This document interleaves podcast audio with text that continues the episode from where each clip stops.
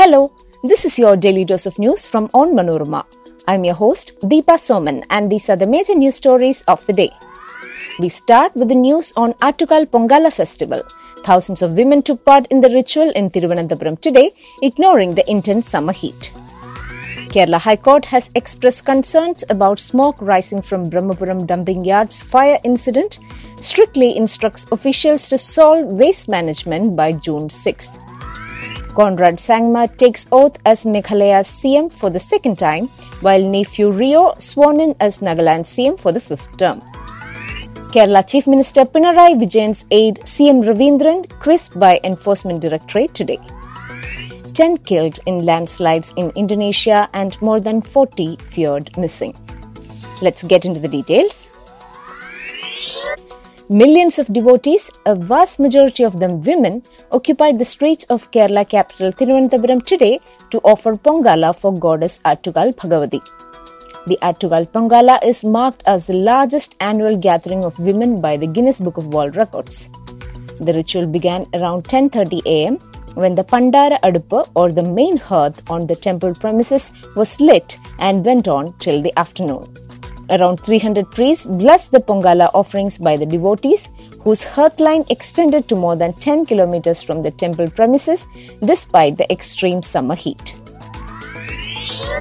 The Kerala High Court asked Ernakulam District Collector, Pollution Control Board Chairman, and the Corporation Secretary whether the fire at the Brahmapuram waste dumping yard was man made.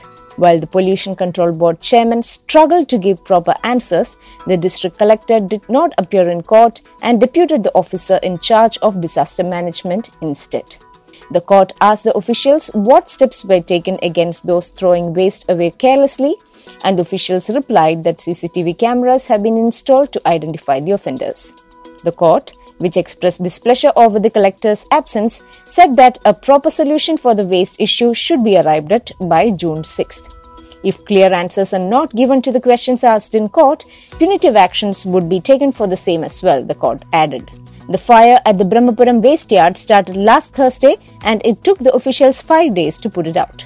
However, Kochi is still filled with the residue smoke, and the court said the city feels like a gas chamber now. Meanwhile, the government also formed a high level committee to investigate the incident. Conrad Sangma, the leader of the National People's Party, was sworn in as Meghalaya's chief minister for the second time today. Meanwhile, in Nagaland, NDPP leader Neiphiu Rio also took oath as the CM for the fifth term. PM Narendra Modi also took part in Rio's swearing in ceremony.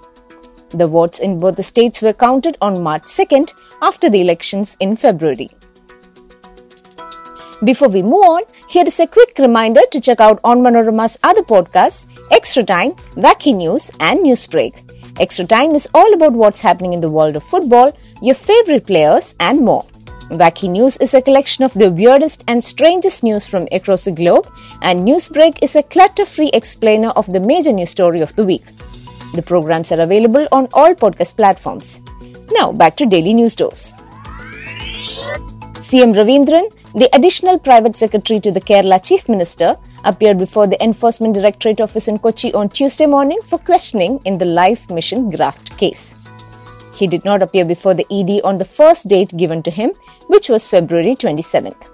Ravindran is to be questioned to get more details on his relationship with former UAE consulate employee Swapna Suresh and Unitac owner Santosh Eapen and the deals between them in connection with the case. After torrential rains triggered two landslides in Indonesia's Natuna Regency recently, disaster officials said they are still searching for 42 people who are feared missing on Tuesday. As per reports, they are trapped in 27 houses that were buried under tons of mud from surrounding hills. Natuna's disaster agency lowered the death toll Tuesday morning to 10 from 11 despite fears it could rise. The landslides displaced more than 1,200 people who were evacuated from the Regency. That brings us to the end of this episode. Thanks for listening to Daily News Dose, hosted by me, Deepa Soman. Daily News Dose podcast is produced by Vishnu Muralidharan with technical production by Idea Brew Studios. Follow on manorama.com for detailed updates on the latest news and be sure to come back tomorrow.